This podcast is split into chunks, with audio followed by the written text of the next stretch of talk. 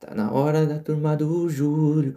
Júlio na gaita e a bicharada no vocal, cantando rock rural, cocoricó. E estamos de volta com mais um episódio aqui do podcast Acenda a Fogueira. O meu nome é João e não, nós não entramos em hiato, nós não desistimos aqui de produzir o nosso podcast. Acontece que por motivos pandêmicos, existenciais e até mesmo na dificuldade aí de produzir esse episódio, Afinal, para que esse episódio se tornasse realidade, eu tive que fazer um pequeno levantamento bibliográfico e isso exige uma atenção maior, um estudo maior na elaboração aí de uma didática. E a gente sabe que para falar de ciência, obviamente a gente precisa se basear na ciência, trazendo referências bibliográficas. E falando em referências bibliográficas, os dois artigos que eu utilizei aqui para poder produzir esse episódio vão estar disponíveis aí na descrição. E é óbvio que futuramente eu quero trazer convidados profissionais de outras áreas, não só quando a gente for falar de ciência, mas quando a gente for falar sobre outros assuntos aí é, qualquer. E na produção desse episódio, elaborando e gravando, regravando, deletando, eu decidi então que a gente vai criar o primeiro quadro aqui do podcast Acenda a Fogueira, que vai se chamar Science Day, aonde todo final de mês a gente vai ter um episódio especificamente sobre ciência. E sempre com responsabilidade, respeitando os métodos científicos, afinal de contas, ciência é coisa séria. E por que, que eu decidi criar um quadro, então, em que eu falo de ciência e não ser daquela forma aleatória, assim? Porque descobrindo, né, como eu disse, da pior forma possível, eu encontrei aí, eu vi a dificuldade que é você produzir o conteúdo quando você quer produzir um conteúdo de qualidade, obviamente, com informações precisas e informações reais, né? Então eu encontrei aí essa dificuldade, então como esse episódio demanda um pouco mais de estudo, uma elaboração maior, como eu preciso rever os conceitos, eu decidi que ele vai ser um quadro então aqui que vai ser trazido uma vez por mês. Então, o quinto episódio aqui do podcast Acenda a Fogueira, eu decreto, está oficializado que esse é o primeiro episódio do quadro Science Day. Yeah, Mr. White! Yes, science! Bitch! Bom, eu procurei trazer também artigos é, mais curtos, né, para não ficar aquela coisa assim de punhetação acadêmica que eu sempre falo, com termos difíceis e pipipi, popopó, é, e também artigos recentes, né, artigos relacionados aí é, ao novo coronavírus e à pandemia, né, para poder falar aí de vacinas.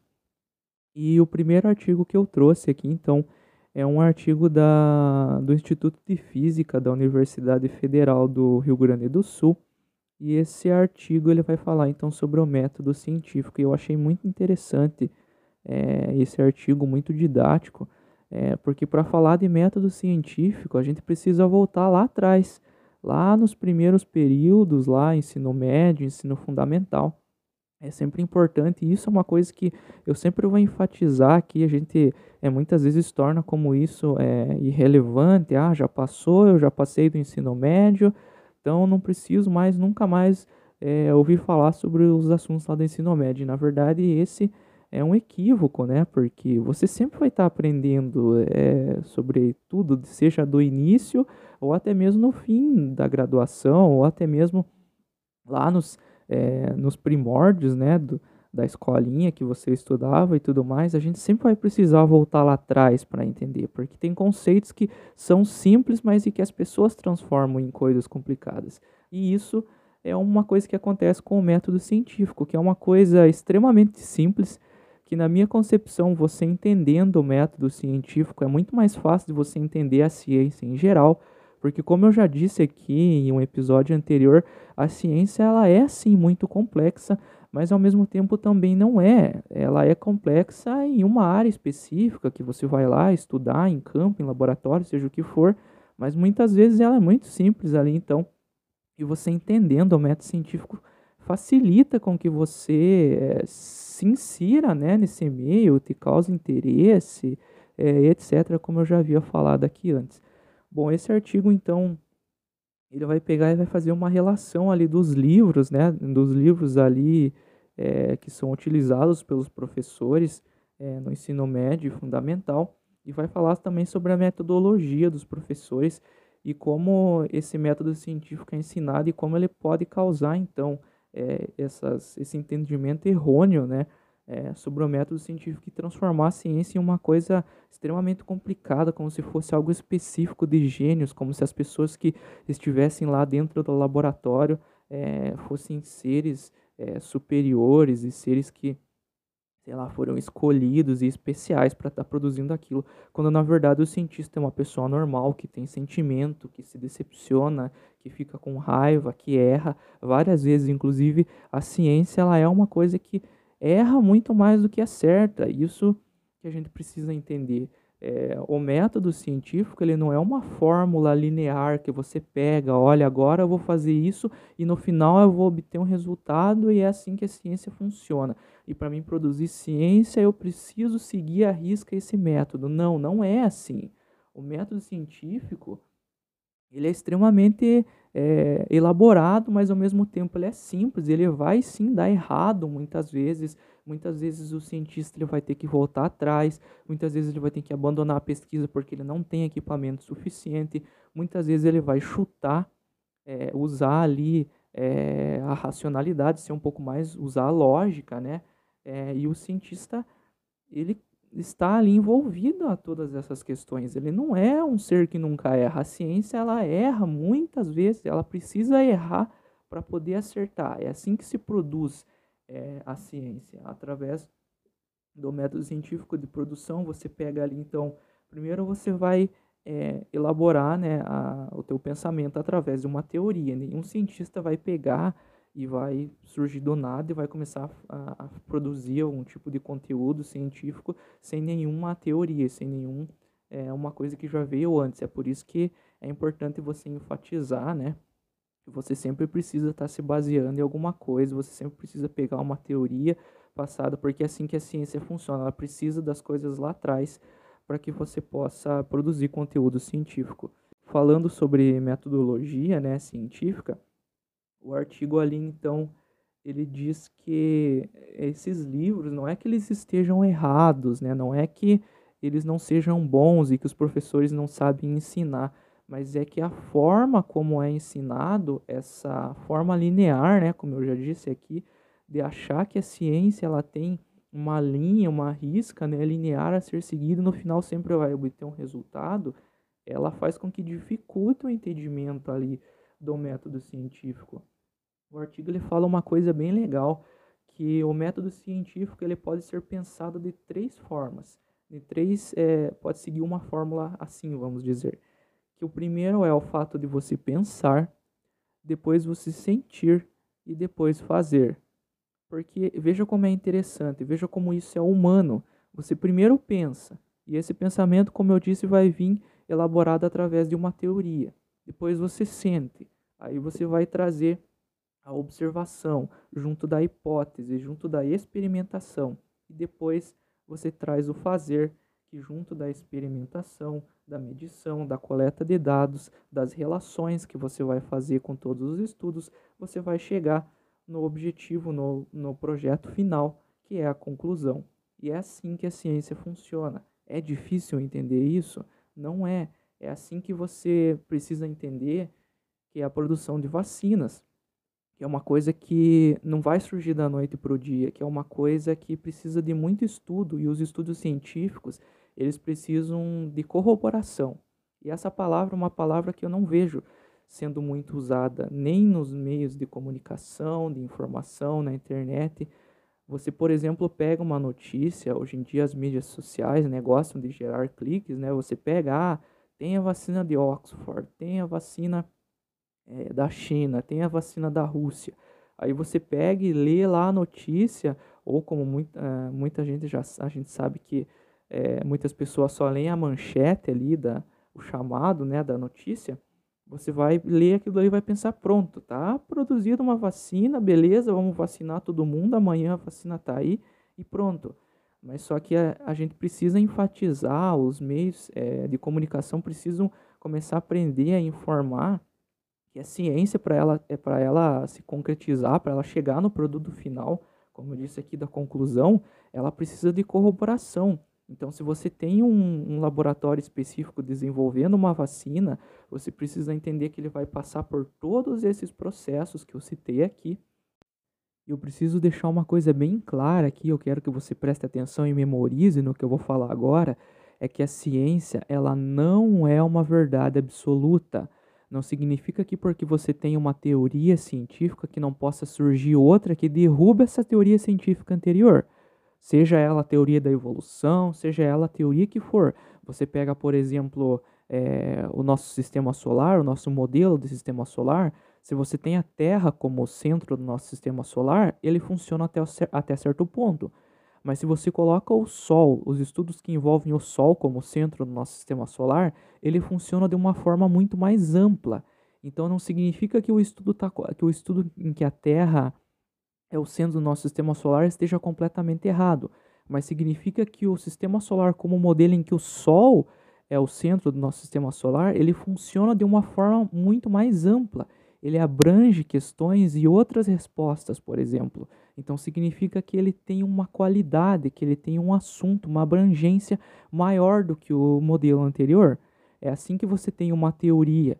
E se você quer derrubar uma teoria, você precisa primeiramente, óbvio, usar ela como modelo, usar outros, vários outros modelos, para que de forma mais ampla ou de forma mais certa, ou que você responda uma questão que ainda não foi é, respondida, para que você possa derrubar essa teoria. Então a ciência não é uma verdade absoluta e ela sabe, ela nem quer ser uma verdade absoluta. Então as teorias científicas elas podem ser derrubadas, não com opinião, não com achismo, mas baseado é, no método científico de produção baseado nas teorias que já existem, para que daí você possa ter um estudo mais amplo, como eu já disse, ou de maior qualidade, ou que responda questões que aquele estudo ainda não respondia, que esse modelo funcione como um todo melhor do que aquela teoria que você tinha antes. Então é assim que vai funcionar. É assim que você vai ver o cientista trabalhando lá no laboratório da produção de uma vacina tantos laboratórios agora estão produzindo, né, focados aí por causa da pandemia, tentando é, produzir uma vacina para que acabe de vez com tudo isso. Mas veja que tem todos esses métodos, eles precisam passar por todos esses processos para daí você testar, para daí você ter um resultado significativo. Quando você vê uma notícia que a vacina deu resultado positivo, é claro que você deve é, ficar feliz, você deve ficar empolgado, né? Achar que tá indo tudo certo e que uma hora sim a gente vai descobrir é, essa vacina, essa vacina vai surgir, mas você não deve criar expectativas em cima daquilo, achando que essa vacina é, amanhã já vai estar tá aí no mercado e todo mundo vai ser vacinado e acabou de vez a pandemia. Não é assim. Vai demorar um pouquinho ainda. A gente vai conversando aqui, você vai começar a entender. Vai demorar um pouquinho ainda para essa vacina, porque você precisa passar por todos esses métodos é, científicos, você precisa de corroboração, aí você precisa da colaboração do, dos laboratórios, você precisa de relações internacionais, você precisa de estrutura para os cientistas trabalharem, você precisa de vários recursos para que a ciência se faça, para que ela se construa ali então. Então, quando você lê uma notícia, é, leia com atenção, veja o que está dizendo. Ah, uma notícia, por exemplo, que é, gera muito clique, que é em cima de, de assuntos científicos relacionados à cura do câncer ou à cura da AIDS. Você vê tal laboratório obteve resultados positivos, não significa que é uma cura significa que ele obteve resultados positivos. Mas aí você vai precisar de todo o processo de outro laboratório e assim por diante para ter os mesmos resultados, para aí um dia você, quem sabe, chegar na conclusão e aí você ter a cura dessa doença. Então é assim que vai funcionar a ciência como um todo. É dessa forma. Então por isso que é perigoso, eu acho muito perigoso é, essa forma como é, as mídias os meios de comunicação é, trabalham hoje em dia, porque aí você não, não explica para as pessoas como funciona o método científico. Já fica difícil aí de entender. Aí você vai lá e lê uma notícia dessa, que é a vacina, pipipi, que é a cura do câncer, não sei o quê. Aí a pessoa cria uma expectativa enorme, pensa, nossa, pronto, é isso e tudo mais, e acabou. Mas não é. Então, e veja como é perigoso você não entender o método científico. É aí que a merda fica pronta, que eu sempre falo, é aí que você, é, afasta, você afasta as pessoas desse meio científico, é, a pessoa não se sente inserida ali nesse lugar, aí ela não entende dessa forma simples como funciona o método científico, aí ela vai julgar, vai é, trazer achismo, vai acreditar em coisas mais simples, é, em fake news, em respostas que não é, estão envolvidas com o meio científico, e aí, como ela não se sente inserida e não faz parte daquele meio, não entende como a ciência funciona, não entende como o método científico fu funciona, você causa diversos problemas em uma sociedade, você causa diversos problemas em países, você causa os diversos problemas que a gente está vendo aí na pandemia. Essa, esse negacionismo científico, é, ao meu ver, nada mais é do que um afastamento das pessoas é, que não consegui, que a gente não conseguiu prender, que a gente é, talvez ali na falha do ensino, na falha das metodologias, é, ou até mesmo do interesse, de causar interesse nas pessoas, que afastou elas do entendimento desse método, desse, é, método científico e faz com que elas acreditem nessas teorias da conspiração, nessas historinhas aí para boi dormir, nessas coisas que não são baseadas na ciência e que você não vai refutar com opinião, com achismo. Se você quer falar sobre ciência, sobre qualquer coisa, você precisa se basear em tudo que veio antes. Nada é, do que é produzido no meio científico não é baseado em alguma coisa, não puxa alguma coisa lá de trás.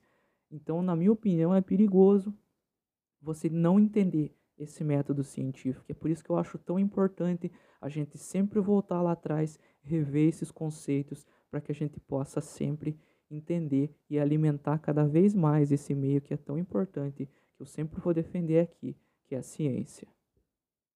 Bom, o segundo estudo que eu separei aqui é um estudo da Universidade Federal da Bahia, e esse estudo ele teve como objetivo exploratório é, avaliar parcialmente o material que tem potencial ali para aprofundar futuras tecnologias, é, prospecções né, de futuras tecnologias para que possa surgir aí então uma vacina.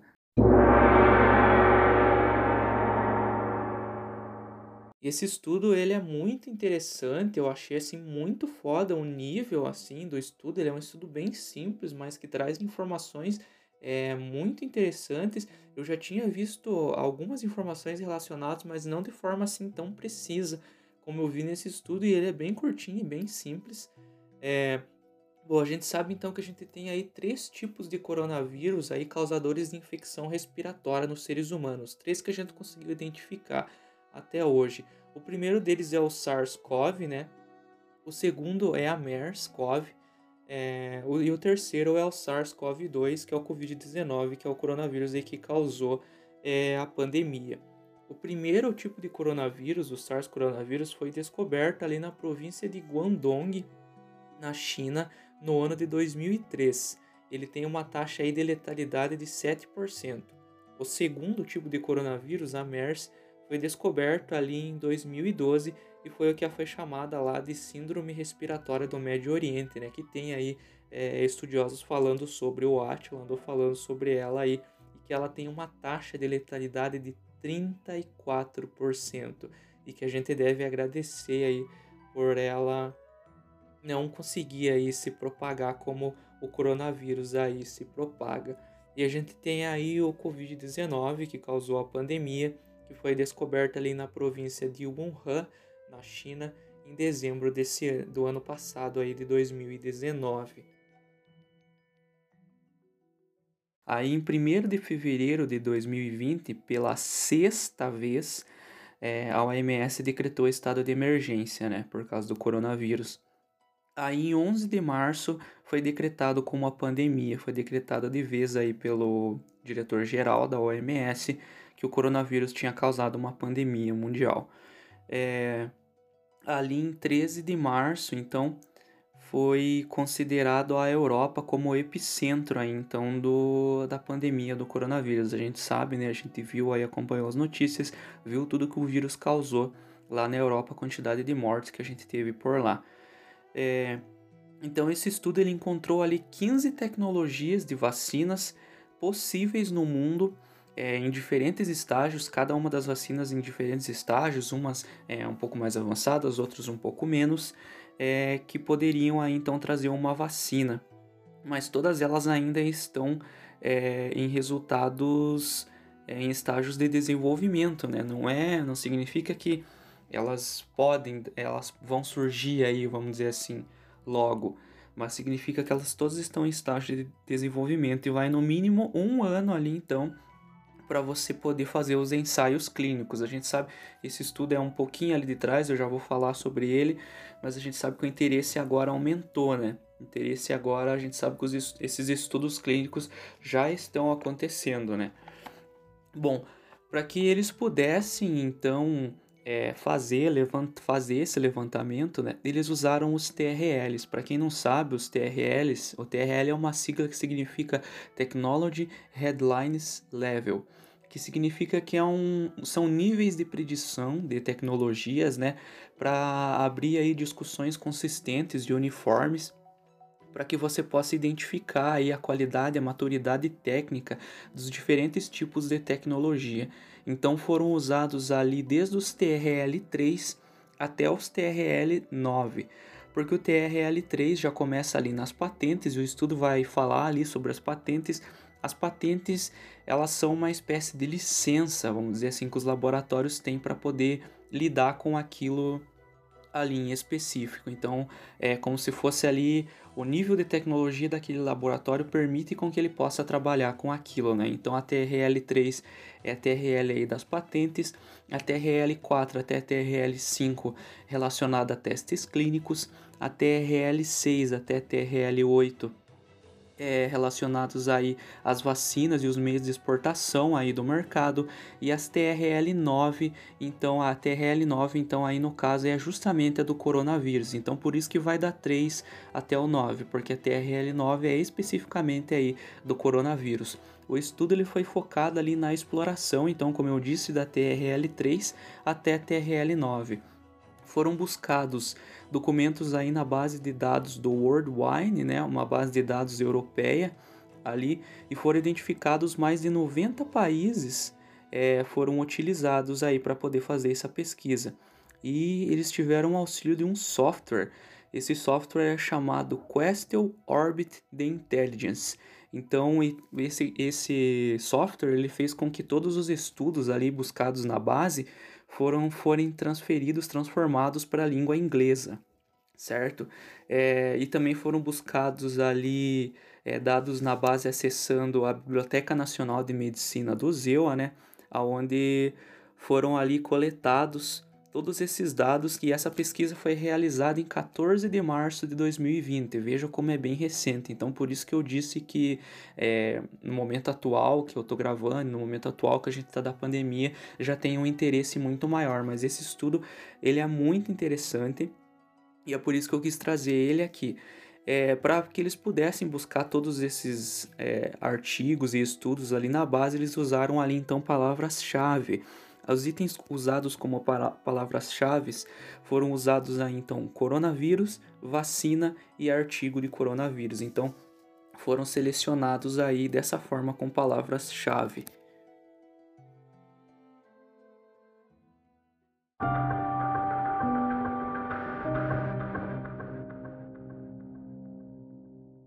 Os países que foram identificados desenvolvedores de tecnologias patenteadas ali foram 26 países, então é, a tecnologia aí ficando novamente com eles aí, que eu sempre vou falar, aí, esses caras que gostam de se achar os fodão aí da história, mas como eu disse, só salvam a humanidade aí nos filmes de Hollywood. Você tem aí a maior parte das patentes é, localizada ali no ZEUA, então 58%. Você tem 13% ali no Japão e 40% do restante, então, de tudo isso são financiadas por agências dos Estados Unidos. Que legal, né? Então veja aí só para você ter uma noção. E você tem também a contribuição ali da Índia, é, da Alemanha, da Suíça com 10% é, relacionados aí ao mundo todo. E você tem essencialmente a tecnologia então ali responsável pelas maiores patentes, pelas melhores tecnologias para desenvolver uma vacina, ali na América do Norte com 58%, na Ásia com 23% e na Europa com 15%. E o restante aí é o nosso Brasil, é, que está incluso aí nesse 1%, que é o que sobrou aí das patentes mais avançadas aí dos meios e tecnologias mais avançados para que possa desenvolver uma vacina. Isso significa que o Brasil não é capaz de produzir uma vacina? Muito pelo contrário. A gente sabe que o Brasil é um país de cientistas guerreiros, tem muita cabeça pensante foda, que isso eu também vou deixar bem claro. O cientista brasileiro é um guerreiro. Para ser cientista no Brasil, meu amigo, você tem que ser sisudo mesmo. Ciência no Brasil não é fácil de ser produzida e não significa que a gente está ali nesse 1% lutando com vários países que têm patentes melhores, meios tecnológicos mais avançados do que os nossos, que a gente não possa também desenvolver uma vacina. Mas obviamente que aí já dá para você ter uma ideia. Vamos levantar aqui uma questão agora reflexiva em meio a tudo isso. É, você tem lá então o coronavírus sendo descoberto ali pela primeira vez, ali apenas em 2003. Veja só, ah, faz pouco tempo, né? 2003, veja bem. Então, desde 2003, meus caros amigos, você vê os cientistas falando alertando sobre o risco de uma pandemia por causa do vírus chamado Covid, do vírus chamado coronavírus, SARS coronavírus. E aí você descobriu esses três tipos, e aí você teve o Covid-19 que causou a pandemia porque ele pode aí é, ser repassado através da via respiratória, o que é tipo né, como se fosse a gripe, o que é muito perigoso porque ele tem uma fácil transmissão ali, então que causou a pandemia é, do coronavírus. Então você veja, você tem os cientistas desde 2003 alertando sobre o risco de uma pandemia e agora, obviamente, o estudo aqui fala no final que depois de tudo isso, com certeza vão surgir mais estudos, vão existir relações internacionais, vão ter ali 86 países alvos de facilitação de exportação de uma vacina mas apenas dois, até agora que a gente está vendo aí, das vacinas têm potencial, estão em um estágio mais avançado, significa que eles estão um pouquinho mais à frente do que os outros laboratórios para que possa obter um resultado final de uma vacina. Então você veja, se você tem uma sociedade comprometida com o meio científico, se você tem pessoas que entendem o método científico que eu estou falando aqui do começo, que se interessam por ciência, que são interessados, que buscam se informar, uma sociedade comprometida com o meio científico, essas pessoas vão cobrar dos governantes, vão procurar votar em governantes que apoiem o meio científico, que apoiem a educação, que tragam esses benefícios para a sociedade. Você tem, tendo uma sociedade dessa maneira, que se comporta dessa forma, é muito mais fácil você poder cobrar dos seus governantes, para que aí os cientistas não fiquem desde 2003 se esgoelando pelo risco de uma pandemia por causa da porra de um vírus. Aí agora é claro, agora os belezas, os governantes, os líderes mundiais estão cheios aí de fazer relações internacionais, de uma guerra, de uma busca é, por essa vacina, que não pense que, como eu disse, que vai surgir da noite para o dia, e quando surgir, países vão patentear essa vacina, os Estados Unidos com certeza pode esperar, vai ser o primeiro, a gente já está vendo isso, né? Já teve com os respiradores, já teve com os medicamentos, Estados Unidos pegando tudo, né? Sendo essa sanguessuga que sempre foi aí é, do mundo, aí pegando todos esses recursos só para eles, para daí você ter os laboratórios passarem a comprar essa fórmula, é claro que vai ter um interesse econômico no meio de tudo isso, para daí você começar a exportar, o que daí primeiro países ricos, é obviamente você vai pegar a América do Norte ali como vai ter os Estados Unidos que vai pegar e essa forma vai ter antes para eles, você vai ter os países da Europa que com certeza também vão ser um dos primeiros a receberem e assim por diante. E nós aqui países aí da América Latina, é, países aí de terceiro mundo, vamos ficar com certeza em último lugar para estar tá recebendo aí essa vacina. Então não pense que mesmo que surja, é claro que eu quero dizer aqui não é que eu não quero que eu fique puto, mas veja se não é motivo para você passar a partir de hoje a se interessar, a se informar, como é importante a gente criar esse pensamento. como é importante você estar tá envolvido com tudo isso. Porque aí você tem esses países de maiores economias, países de primeiro mundo, que sempre vão ficar é, absorvendo tudo isso, vão ficar sendo essa sanguessuga aí. É óbvio, mesmo que surja uma vacina, eu quero que surja uma vacina.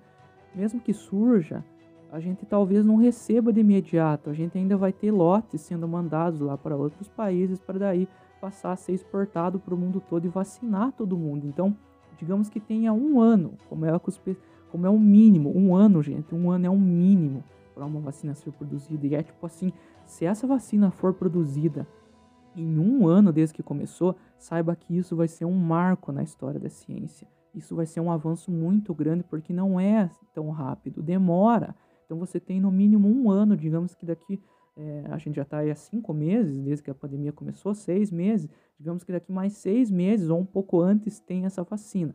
A partir desses seis meses, a vacina vai começar a ser exportada, os laboratórios vão, vão comprar a fórmula, vai ter interesses econômicos. Talvez depois de, sei lá, vamos chutar aqui três meses que a vacina seja produzida, ou um mês, vamos, ser, vamos pensar é, positivo, aí que a gente vai começar a receber a vacina, que o nosso país vai caminhar aos pouquinhos, que a gente vê que esse governo não está apoiando, a gente vê tudo o que está acontecendo, a partir daí a gente começar a vacinar as pessoas e finalmente acabar de vez com esse pesadelo que é a pandemia do coronavírus.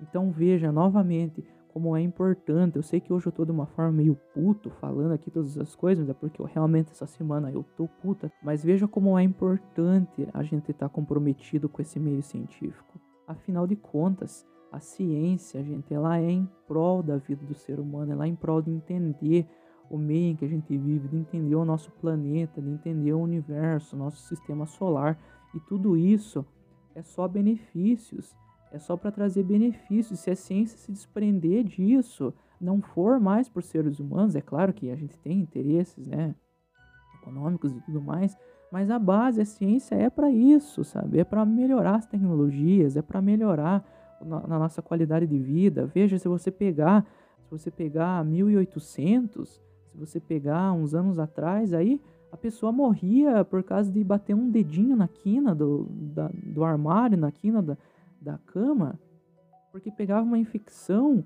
e morria. Então veja como a gente é privilegiado, a gente está vivendo e o meio que a medicina avançou em que você não precisa atorar uma perna se você cortar ela brincando quando você é criança, porque isso acontecia. Ah, arranhou a perna, fez um corte quando era criança, sabe o que, os médicos faziam? Beleza, traz a serrinha e vamos atorar essa perna. Então veja, gente, tudo isso é, a gente está podendo viver esse privilégio que é o avanço da medicina, o avanço da tecnologia, em que a gente não precisa passar por essas situações. Então é importante você criar uma sociedade comprometida com o meio científico, como eu sempre vou falar aqui nesse podcast.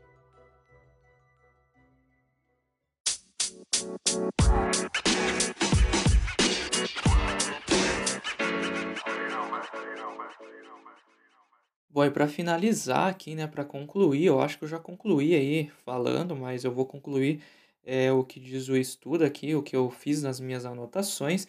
Esse estudo ele foi feito ali então em 14 de março desse ano de 2020 e ele faz uma certa predição aí, né? Porque é um pouquinho aí no passado, mas obviamente ele diz ali então que futuramente, por causa da pandemia, é, deverão explorar aí detalhadamente os diversos graus de maturidade das vacinas, vão explorar as patentes, tanto em animais, é, buscando ali adaptar para seres humanos, as biotecnologias, né?